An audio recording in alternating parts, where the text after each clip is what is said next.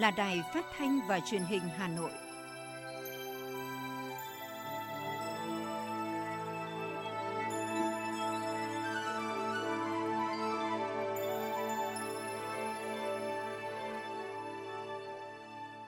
Kính chào quý vị và các bạn. Bây giờ là chương trình thời sự của Đài Phát thanh Truyền hình Hà Nội đang được phát trực tiếp trên sóng phát thanh tần số FM 90 MHz. Tối nay thứ sáu ngày 27 tháng 8 năm 2021 có những nội dung chính sau. Thủ tướng Phạm Minh Chính kiểm tra các cơ sở điều trị COVID-19 ở Bình Dương. Phó Bí thư Thường trực Thành ủy Nguyễn Thị Tuyến kiểm tra công tác phòng chống dịch COVID-19 trên địa bàn quận Ba Đình. Vaccine Nanocovax được Hội đồng Đạo đức thông qua nhờ cấp phép khẩn cấp. Phần tin thế giới có những tin đáng chú ý. Trung Quốc đã khai trừ hơn 900.000 đảng viên tính từ Đại hội Đảng lần thứ 18 đến nay. Thế giới bàng hoàng và phẫn nộ trước vụ đánh bom khu vực lân cận sân bay Hamid Karzai. EU điều tra vụ vaccine COVID-19 của Moderna nhiễm bẩn. Sau đây là nội dung chi tiết. Thưa quý vị và các bạn, sáng nay, Thủ tướng Chính phủ Phạm Minh Chính, trưởng ban chỉ đạo quốc gia phòng chống dịch COVID-19, cùng đoàn công tác của Chính phủ đã đến tỉnh Bình Dương kiểm tra chỉ đạo công tác chống dịch. Thủ tướng đã đến thăm hỏi, động viên đội ngũ y bác sĩ đang làm nhiệm vụ tại Bệnh viện Quốc tế BKMX, thành phố Thuận An, nơi đã thành lập bệnh viện giã chiến hồi sức cấp cứu tích cực để thu dung bệnh nhân COVID-19 thể nặng – Thủ tướng kiểm tra cơ sở vật chất, theo dõi việc điều trị các bệnh nhân nặng qua hệ thống camera cơ sở đang điều trị 270 bệnh nhân COVID-19 ở tầng 3. Thủ tướng Phạm Minh Chính nhấn mạnh, bệnh viện vừa điều trị bệnh nhân COVID-19, vừa chữa bệnh thông thường và phải chặn dịch từ sớm từ xa ngay từ cơ sở, hạn chế các ca F0 chuyển nặng để giảm tải cho tuyến trên. Thủ tướng cũng chỉ đạo các xã phường phải có đủ oxy thuốc, một số thiết bị, đồng thời phải bảo đảm lưu thông thông suốt và kịp thời để hỗ trợ nhanh cho việc điều trị bệnh nhân. Thủ tướng ghi nhận đánh giá cao nỗ lực của đội ngũ y bác sĩ và đề nghị tiếp tục rút kinh nghiệm. Thủ tướng cũng gửi quà cho bệnh viện để động viên các y bác sĩ, nhân viên y tế tình nguyện ngày đêm không quản ngại khó khăn chăm lo cho bệnh nhân. Tại buổi kiểm tra ở các cơ sở y tế điều trị bệnh nhân COVID-19 ở thành phố Thuận An, tỉnh Bình Dương, Thủ tướng yêu cầu Thứ trưởng Bộ Y tế Nguyễn Trường Sơn xem xét xử lý ngay tình trạng thiếu bác sĩ ở các tuyến bệnh viện – đại diện Bộ Y tế cho biết từ hôm nay, Bộ Y tế sẽ chi viện thêm 6 điều dưỡng viên từ Hà Nội vào hỗ trợ cho Bình Dương. Thưa quý vị, phải coi điện ảnh là một phần của ngành công nghiệp văn hóa, đòi hỏi có cơ chế thúc đẩy vận hành điện ảnh như một ngành kinh tế, tuân theo các quy luật thị trường, đóng góp vào sự phát triển kinh tế xã hội của đất nước. Phó Chủ tịch Thường trực Quốc hội Trần Thanh Mẫn đã nhấn mạnh như vậy trong phát biểu tại phiên họp mở rộng Thường trực Ủy ban Văn hóa Giáo dục của Quốc hội thẩm tra sơ bộ dự án luật điện ảnh sửa đổi diễn ra sáng nay. Thay mặt lãnh đạo Quốc hội, Phó Chủ tịch Thường trực Quốc hội hoan nghênh Thường trực Ủy ban Văn hóa Giáo dục đã tiếp thu nghiêm túc ý kiến kết luận tại cuộc làm việc ngày 13 tháng 8 của lãnh đạo Quốc hội với các cơ quan chủ trì thẩm tra để cho ý kiến về công tác chuẩn bị 7 dự án luật trình Quốc hội tại kỳ họp thứ hai, trong đó có dự án luật điện ảnh sửa đổi. Ông Trần Thanh Mẫn nhấn mạnh, Tinh thần chung là phải nâng cao chất lượng công tác xây dựng luật, siết chặt kỷ luật, kỷ cương, chuẩn bị từ sớm, từ xa và đặt ra yêu cầu nhất định phải chuẩn bị thật kỹ lưỡng chất lượng các dự án, dự thảo, nội dung trước khi trình Quốc hội. Chiều nay, báo điện tử Đảng Cộng sản Việt Nam ra mắt trang tiếng Nga và tiếng Tây Ban Nha. Tới dự buổi lễ có đồng chí Nguyễn Trọng Nghĩa, Bí thư Trung ương Đảng, trưởng ban tuyên giáo Trung ương. Việc ra mắt hai trang điện tử tiếng Nga và Tây Ban Nha nhằm tăng cường công tác thông tin đối ngoại, góp phần thực hiện hiệu quả đường lối đối ngoại từ Đại hội 13 của Đảng đề ra. Sự kiện đã đánh dấu bước ngoặt quan trọng của báo điện tử Đảng Cộng sản Việt Nam trong lĩnh vực thông tin đối ngoại, tuyên truyền với thế giới về chủ trương, đường lối của Đảng, chính sách pháp luật của nhà nước, đồng thời kết nối Việt Nam với cộng đồng quốc tế và đồng bào ta ở nước ngoài cung cấp thông tin chính thống về đấu tranh phản bác các quan điểm sai trái, luận điệu xuyên tạc của các thế lực thù địch, từ đó quảng bá toàn diện về một đất nước Việt Nam hòa bình, ổn định, đổi mới, năng động và thân thiện. Sáng nay, đoàn kiểm tra số 2 của Ban Thường vụ Thành ủy Hà Nội do Ủy viên Trung ương Đảng, Phó Bí thư Thường trực Thành ủy Nguyễn Thị Tuyến dẫn đầu đã kiểm tra công tác phòng chống dịch COVID-19 trên địa bàn quận Ba Đình. Phát biểu kết luận, Phó Bí thư Thường trực Thành ủy Nguyễn Thị Tuyến nhấn mạnh, qua triển khai đồng bộ các phương án phòng chống dịch bệnh, quận Ba Đình đã có 4 phường an toàn, không có dịch bệnh, tỷ lệ vùng đỏ có chiều hướng giảm dần. Tỷ lệ tiêm vaccine ngừa COVID-19 toàn quận hiện ở mức khoảng 33% số người trong độ tuổi, cao hơn mức chung của thành phố. Những kết quả này đã cho thấy nỗ lực của quận Ba Đình trong kiểm soát và phòng chống dịch bệnh. Về nhiệm vụ trọng tâm thời gian tới, Phó Bí thư Thường trực Thành ủy đề nghị quận Ba Đình tiếp tục quán triệt thực hiện nghiêm các chỉ thị của Trung ương và thành phố, nhất là việc giãn cách xã hội. Bên cạnh đó, cần giao công an quận, các phường thành lập các đội phản ứng nhanh, sẵn sàng triển khai nhiệm vụ phòng chống dịch bệnh và giữ vững an ninh trật tự. Hội đồng đạo đức trong nghiên cứu y sinh học quốc gia, Hội đồng đạo đức đã chấp nhận kết quả thử nghiệm lâm sàng giữa kỳ giai đoạn 3A đối với vaccine ngừa COVID-19 Nanocovax của công ty Nanogen. Hiện toàn bộ hồ sơ dữ liệu đã được chuyển sang Hội đồng tư vấn cấp giấy đăng ký lưu hành thuốc, nguyên liệu làm thuốc, Bộ Y tế để xem xét trước khi Bộ Y tế có quyết định cấp phép khẩn cấp có điều kiện với vaccine Nanocovax. Trước đó, Hội đồng Đạo đức đã họp thẩm định báo cáo giữa kỳ giai đoạn 3A vaccine Nanocovax, đánh giá về tính an toàn và tính sinh miễn dịch của vaccine. Theo nhóm nghiên cứu, vaccine Nanocovax đạt yêu cầu về tính an toàn và tính sinh miễn dịch. Khả năng trung hòa virus sống của vaccine tại thời điểm ngày thứ 42, 14 ngày sau mũi 2 là 96,5%. Theo thông tin từ UNICEF, ngày hôm nay, thêm 263.250 liều vaccine COVID-19 Pfizer-BioNTech đã về đến Hà Nội. Như vậy, trong hai ngày qua, 1 triệu 065.870 liều vaccine Pfizer hỗ trợ Việt Nam bởi chính phủ Mỹ và thông qua COVAX đã hoàn tất thủ tục vận chuyển và về đến thành phố Hồ Chí Minh và Hà Nội. Trước đó, sáng ngày 25 tháng 8, Phó Tổng thống Mỹ Kamala Harris tại cuộc gặp với Thủ tướng Chính phủ Phạm Minh Chính đã cho biết – Mỹ sẽ viện trợ cho Việt Nam 1 triệu liều vaccine Pfizer-BioNTech, nâng tổng số vaccine Mỹ hỗ trợ cho Việt Nam lên 6 triệu liều. Ngoài số vaccine mới, Mỹ sẽ cung cấp 23 triệu đô la Mỹ nằm trong kế hoạch giải cứu nước Mỹ qua Trung tâm ngăn ngừa và kiểm soát dịch bệnh Mỹ cùng với cơ quan phát triển quốc tế Hoa Kỳ nhằm hỗ trợ Việt Nam mở rộng việc phân phối và tiếp cận vaccine, đánh bại COVID-19 và chuẩn bị trước cho những mối đe dọa của các dịch bệnh trong tương lai. Sáng nay, bệnh viện K đã tăng cường thêm 50 cán bộ y tế tiếp tục vào thành phố Hồ Chí Minh chống dịch COVID-19. Đây là lần xuất quân thứ tư của bệnh viện K. 50 bác sĩ điều dưỡng bệnh viện K sẽ nhận nhiệm vụ tại bệnh viện hồi sức tích cực COVID-19 đặt tại bệnh viện Ung Bướu thành phố Hồ Chí Minh cơ sở 2. Trước đó từ ngày 27 tháng 7 đến ngày 18 tháng 8, ba đoàn công tác của bệnh viện K đã lên đường chi viện miền Nam làm việc tại bệnh viện Ung Bướu thành phố Hồ Chí Minh cơ sở 2 hiện đang điều trị hồi sức cho người bệnh COVID-19 và Trung tâm hồi sức tích cực người bệnh COVID-19 trực thuộc Bệnh viện Phổi Trung ương tại tỉnh Đồng Nai, Bệnh viện Đa khoa Thống nhất Đồng Nai. Thưa quý vị và các bạn, đợt dịch COVID-19 bùng phát mạnh lần thứ tư đã và đang đặt ra nhiều thách thức cho hệ thống chính trị và người dân thủ đô trong việc tăng cường các giải pháp phòng chống dịch bệnh. Trong bối cảnh nhiều khó khăn thách thức, vai trò của cấp ủy cơ sở được phát huy mạnh mẽ, trong đó tính tiên phong, gương mẫu của đội ngũ đảng viên là điểm tựa cho phòng chống dịch có hiệu quả.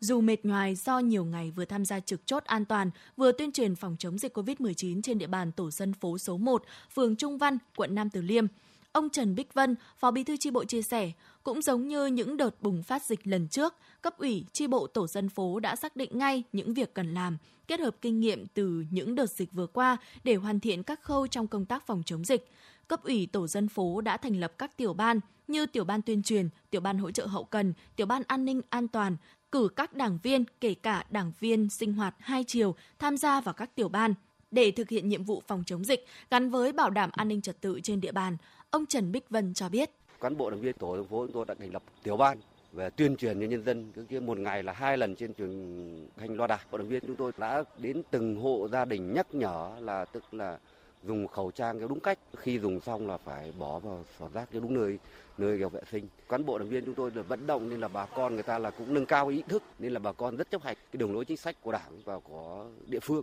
Tại chốt gác vùng xanh ở lối vào chính của tổ dân phố 15, phường Mỹ Đình 1, quận Nam Tử Liêm, các thành viên cơ bản là đảng viên sung phong tham gia, trong đó có cả đảng viên sinh hoạt hai chiều đang giãn cách theo chỉ thị 16. Ông Nguyễn Hữu Minh, đảng viên tham gia trực chốt cho biết, tất cả các đảng viên ở chốt cũng như toàn phường đã và đang phát huy tối đa vai trò và trách nhiệm của mình để nhân lên sức mạnh trong phòng chống dịch. Ông Nguyễn Hữu Minh chia sẻ. Không riêng cá nhân tôi mà rất nhiều anh em cùng tham gia tổ tự quản đây là sẵn sàng nhận các nhiệm vụ cho nên là cái sự đoàn kết trong tổ à, tự quản này rất là rất là cao và rất là hiệu quả. Bà Đỗ Thị Hảo, Phó Bí thư Thường trực Đảng ủy xã Vân Hà, một địa phương có những cách làm hay trong phòng chống dịch của huyện Ba Vì cho biết, để phòng chống dịch có hiệu quả, cấp ủy đảng và đảng viên phải là cơ quan và người chịu trách nhiệm chính. Nếu tổ chức đảng, đảng viên làm tốt vai trò lãnh đạo thì người dân sẽ ủng hộ, từ đó dẫn đến thành công lớn. Vì vậy, ngoài việc phát huy cao độ trách nhiệm của các tri bộ và đảng viên ở cơ sở, đảng ủy phân công các đảng viên thuộc văn phòng đảng ủy và ủy ban nhân dân xã về phụ trách các chốt, các khu dân cư và các chợ dân sinh để chỉ đạo và trực tiếp thực hiện nhiệm vụ phòng chống dịch cùng cơ sở. Bà Đỗ Thị Hảo cho biết. Chúng tôi đã bố trí 50% là các đồng chí đi về các chốt, đi về các điểm chợ và tuyên truyền trong nhân dân. Thì từ chốt về nhà, các đồng chí trong lãnh đạo, trong các chốt trưởng của các chốt và phụ trách về nhiệm vụ đường dây nóng và các nội dung truy vết và bộ phận chuyên môn thì chúng tôi phải ở lại cơ quan để thực hiện tốt cái nhiệm vụ chống dịch. Không chỉ ở Vân Hà, mà đến nay cả huyện Ba Vì từ đầu mùa dịch đến nay vẫn giữ vững huyện vùng xanh, cả huyện chưa ghi nhận ca mắc COVID-19 nào. Theo ông Đỗ Mạnh Hùng, Phó Bí thư huyện ủy Ba Vì, Thành quả đó là nỗ lực của toàn Đảng, toàn dân và toàn quân trong huyện. Ngay từ những ngày đầu dịch COVID-19 xuất hiện, cấp ủy chính quyền các địa phương trên địa bàn toàn huyện đã lên phương án phòng chống dịch ở mức cao nhất, trong đó vai trò của cán bộ đảng viên được đưa lên hàng đầu, tạo nên hiệu ứng lan tỏa trong toàn cộng đồng. Riêng trong cái giai đoạn vừa rồi, Công an Thường vụ ít nhất là chúng tôi cũng ban hành bốn cái văn bản được cuộc cấp ủy để tăng cường cái công tác phòng chống dịch và đặc biệt là đề cao cái vai trò lãnh đạo của bí thư các đảng ủy các xã thị trấn và lực lượng nòng cốt ở đây chính. Thế và đối với vai trò cấp ủy thì chúng tôi cũng lãnh đạo xuyên suốt từ huyện cho đến các đảng ủy các xã thị trấn là thường xuyên báo cáo hàng ngày đối với văn phòng cấp ủy và văn phòng công ủy có trách nhiệm tổng hợp báo cáo với thường trực về tình hình phòng chống dịch hàng là cùng với sự vào cuộc tích cực của toàn hệ thống chính trị tích cực rồi hội đoàn thể cũng như chung tay giúp đỡ các cái chốt kiểm dịch hỗ trợ trong cái vấn đề là, là thực hiện các chốt kiểm dịch 24 trên 24. Vai trò của cấp ủy và đội ngũ đảng viên trong công tác phòng chống dịch rất quan trọng, là nhân tố quyết định sự quyết liệt cũng như đẩy lùi và chiến thắng dịch bệnh. Chính việc này đã tạo ra sự tin tưởng của nhân dân đối với sự lãnh đạo của cấp ủy đảng. Thực tế, những người đứng đầu cơ quan đơn vị địa phương nào gương mẫu quyết tâm, quyết liệt thì địa phương đơn vị đó phát triển, tập thể đoàn kết, thống nhất, đặc biệt trong công tác phòng chống dịch COVID-19, điều đó lại càng được khẳng định và thể hiện rõ nhất. Thưa quý vị, dù mới đi vào hoạt động chính thức được một tuần, Tổng đài 1022 đã tiếp nhận hơn 3.000 cuộc gọi, phản ánh của người dân liên quan đến công tác phòng chống dịch trên địa bàn thành phố. Tất cả những phản ánh được ghi nhận, giải đáp hoặc chuyển đến các cơ quan chức năng xử lý kịp thời, qua đó góp phần hiệu quả cùng thành phố từng bước đẩy lùi dịch COVID-19.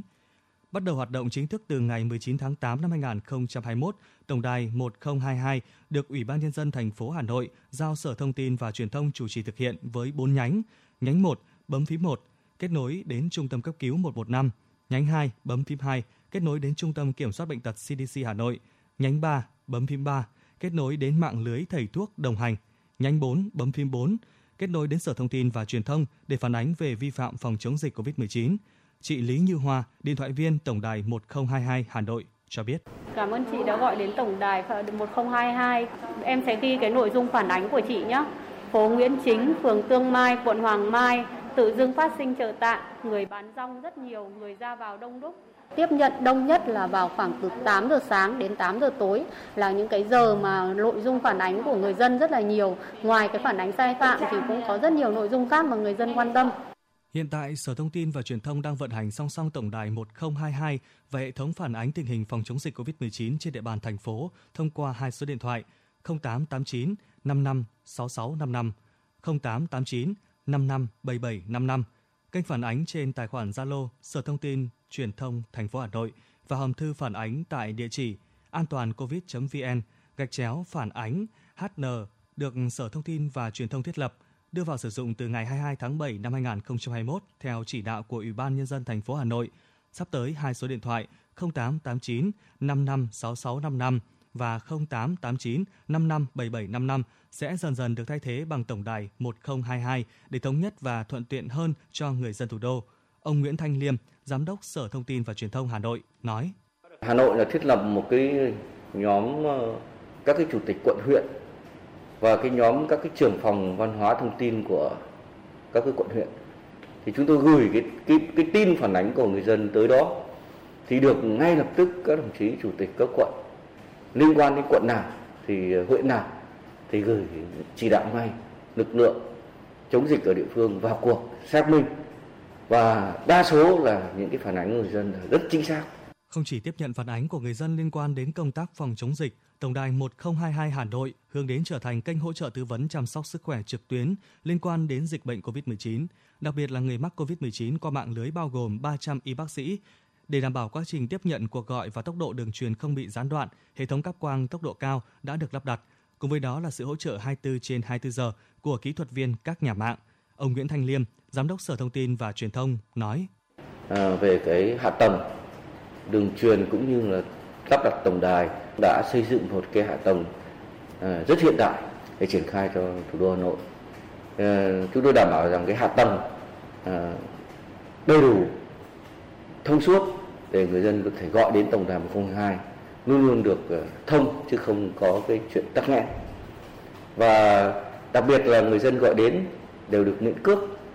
Ngoài các nội dung phản ánh về sai phạm trong phòng chống dịch COVID-19, Tổng đài cũng tiếp nhận và hỗ trợ công dân nhiều nội dung phản ánh khác nhau như đăng ký lưu thông hàng hóa thiết yếu, thủ tục giấy tờ cần thiết khi ra vào thành phố, hướng dẫn khai báo y tế, đăng ký tiêm vaccine, các chính sách hỗ trợ với các đối tượng khó khăn do ảnh hưởng của dịch COVID-19, nhiều hoạt động 24 trên 7 tiếp nhận và giải đáp những vấn đề mà người dân góp ý phản ánh. Tổng đài 1022 bước đầu đã trở thành một cầu nối hiệu quả giữa người dân với chính quyền thành phố, Giám đốc Sở Thông tin và Truyền thông Nguyễn Thành Liêm chia sẻ, người dân là yếu tố quyết định chiến thắng trong công cuộc phòng chống COVID-19, do đó rất cần sự đồng lòng và chung tay của tất cả mọi người. Những đóng góp của người dân cũng là thể hiện trách nhiệm của mỗi cá nhân với cộng đồng và đồng hành với thành phố cùng phòng chống sớm đẩy lùi dịch bệnh.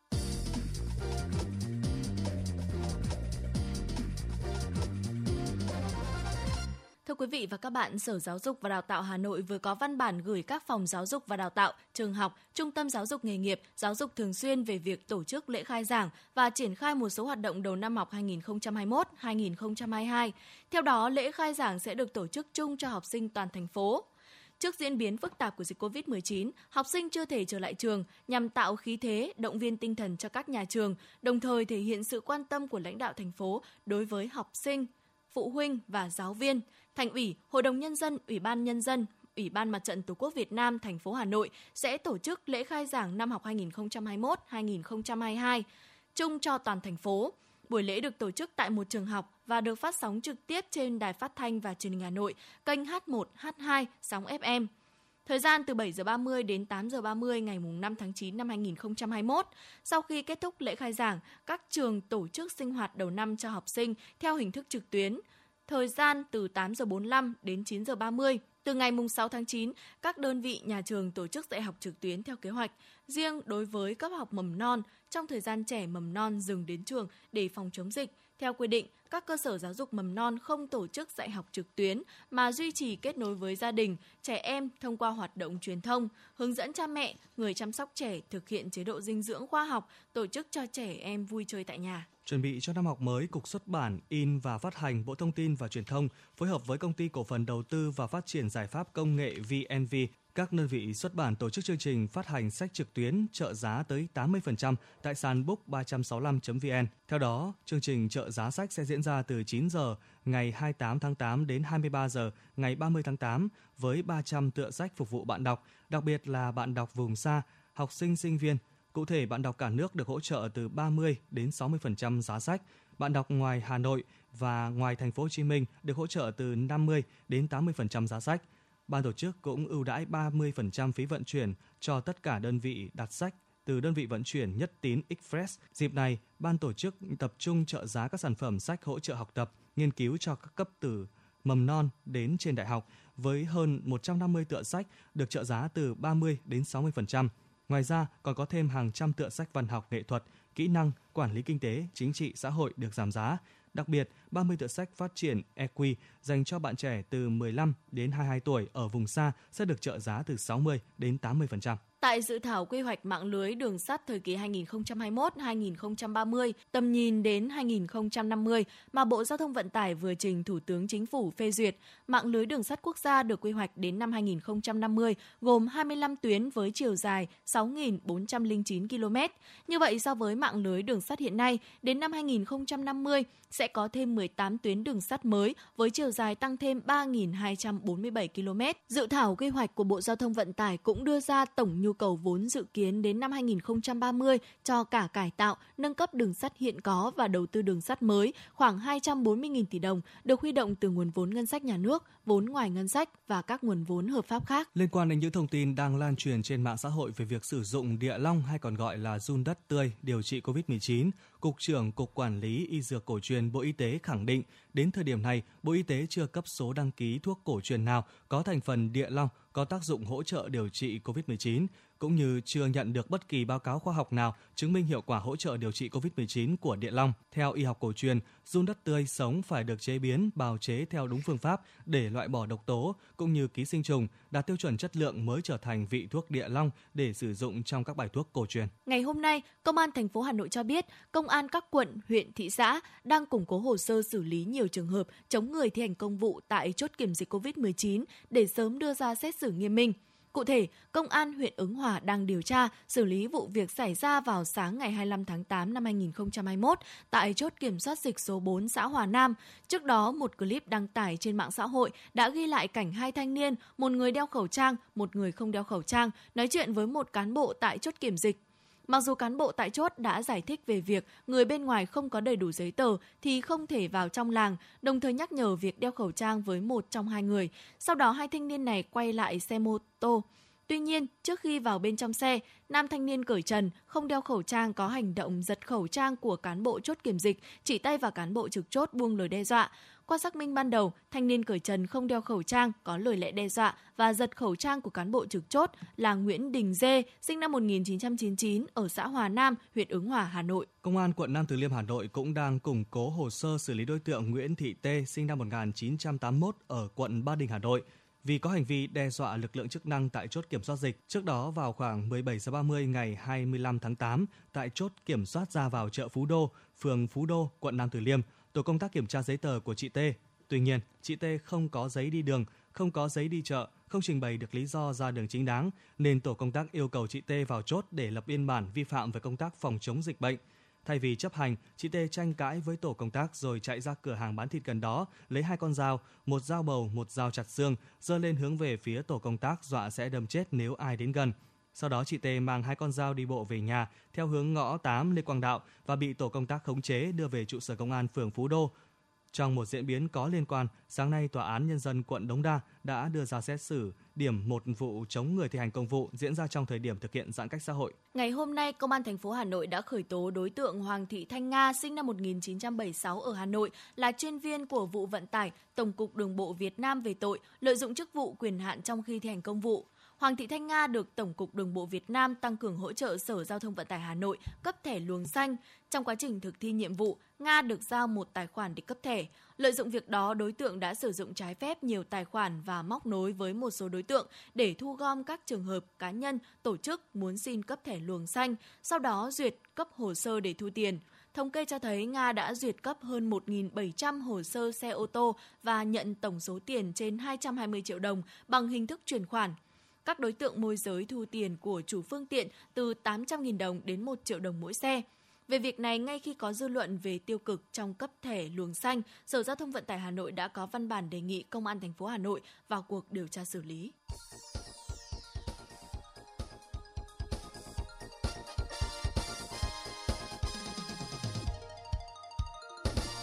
Xin chuyển sang phần tin thế giới. Thưa quý vị, theo số liệu mới nhất vừa đưa ra ngày hôm qua, tính từ Đại hội Đảng lần thứ 18 đến nay, Trung Quốc đã khai trừ hơn 900.000 đảng viên nhằm giữ gìn sự trong sạch và tính tiên tiến của Đảng Cộng sản Trung Quốc. Thông tin vừa được đưa ra tại cuộc họp báo do Ban tuyên truyền Trung ương Đảng Cộng sản Trung Quốc tổ chức ngày hôm qua tại Bắc Kinh nhằm giới thiệu về một văn kiện mới liên quan đến sứ mệnh lịch sử của đảng này theo đó, ông Tề Gia Tân, quan chức Ban Tổ chức Trung ương Đảng Cộng sản Trung Quốc cho biết, tính đến tháng 6 năm nay, đảng này có hơn 95 triệu đảng viên và gần 5 triệu tổ chức cơ sở đảng là đảng cầm quyền lớn nhất thế giới. Đúng như cảnh báo của các nước phương Tây, đặc biệt là Mỹ, Anh và Australia, khu vực lân cận sân bay Hamid Karzai ở thủ đô Kabul, Afghanistan hôm qua đã bị tổ chức nhà nước Hồi giáo IS tự xưng tấn công khủng bố kinh hoàng với hai vụ đánh bom liều chết, khiến ít nhất 60 người thiệt mạng, 100 người khác bị thương, bao gồm cả binh sĩ Mỹ và lực lượng Taliban. Thế giới bàng hoàng và phẫn nộ trước vụ việc, Tổng thống và tướng lĩnh quân đội Mỹ thì sẽ đáp trả.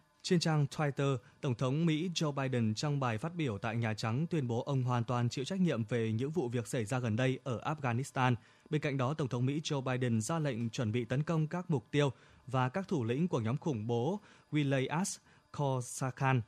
một nhánh của lực lượng nhà nước Hồi giáo tự xưng bị cáo buộc là thủ phạm gây ra vụ đánh bom. Vụ đánh bom khủng bố ở thủ đô Kabul của Afghanistan hôm qua diễn ra tại đúng cổng áp bay của sân bay Hamid Karzai, nơi người dân Australia được đưa vào sân bay để sơ tán khỏi nước này. Thủ tướng Australia Scott Morrison cho biết Australia rất may mắn đã đưa toàn bộ binh sĩ và nhân viên chính phủ ra khỏi Afghanistan ít phút trước khi xảy ra vụ tấn công này, nên lực lượng được bảo toàn và không có thương vong. Sau vụ đánh bom, Australia tuyên bố ngừng chiến dịch sơ tán người dân ra khỏi nước này. Ông Michel Barnier, cựu trưởng đoàn đàm phán Brexit của Liên minh châu Âu EU ngày hôm qua chính thức công bố quyết định ra tranh cử chức Tổng thống Pháp tại buổi bầu cử diễn ra vào tháng 4 năm 2022. Nói về quyết định ra tranh cử Tổng thống Pháp, cựu trưởng đoàn đàm phán Brexit của EU cho biết ông muốn tập hợp các đảng cánh hữu và các đảng chung để lấy lại niềm tự hào cho nước Pháp các tay súng Nigeria đã trả tự do cho các em còn lại trong số hơn 100 học sinh mà lực lượng này đã bắt cóc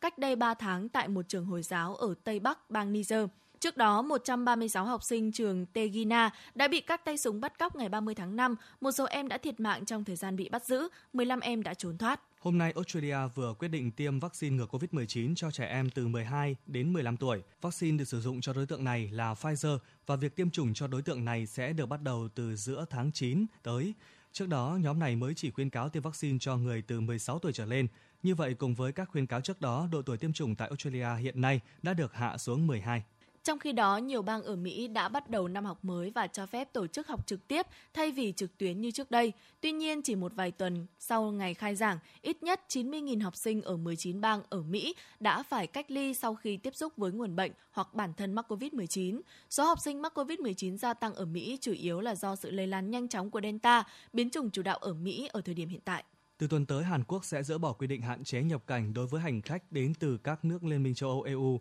và khu vực Schengen. Quyết định này cũng sẽ cho phép người mang hộ chiếu Hàn Quốc được miễn thị thực với thời hạn lưu trú lên đến 90 ngày khi nhập cảnh các quốc gia EU và khu vực Schengen. Cơ quan Dược phẩm châu Âu hôm qua thông báo đã mở cuộc điều tra vụ vaccine ngừa COVID-19 của Moderna nghi bị nhiễm bẩn để đánh giá liệu vụ việc có gây ảnh hưởng đến nguồn cung cấp của Liên minh châu Âu EU hay không. Trước đó cùng ngày, Nhật Bản đình chỉ việc sử dụng 1,63 triệu liều vaccine COVID-19 của Moderna sau khi nhận được báo cáo về việc một phần trong số những liều này có chứa các chất lạ. Dự báo thời tiết vùng châu thổ sông Hồng và khu vực Hà Nội đêm 27 ngày 28 tháng 8 năm 2021 Khu vực đồng bằng Bắc Bộ, đêm và sáng có mưa vừa mưa to và rông, nhiệt độ từ 24 đến 33 độ C.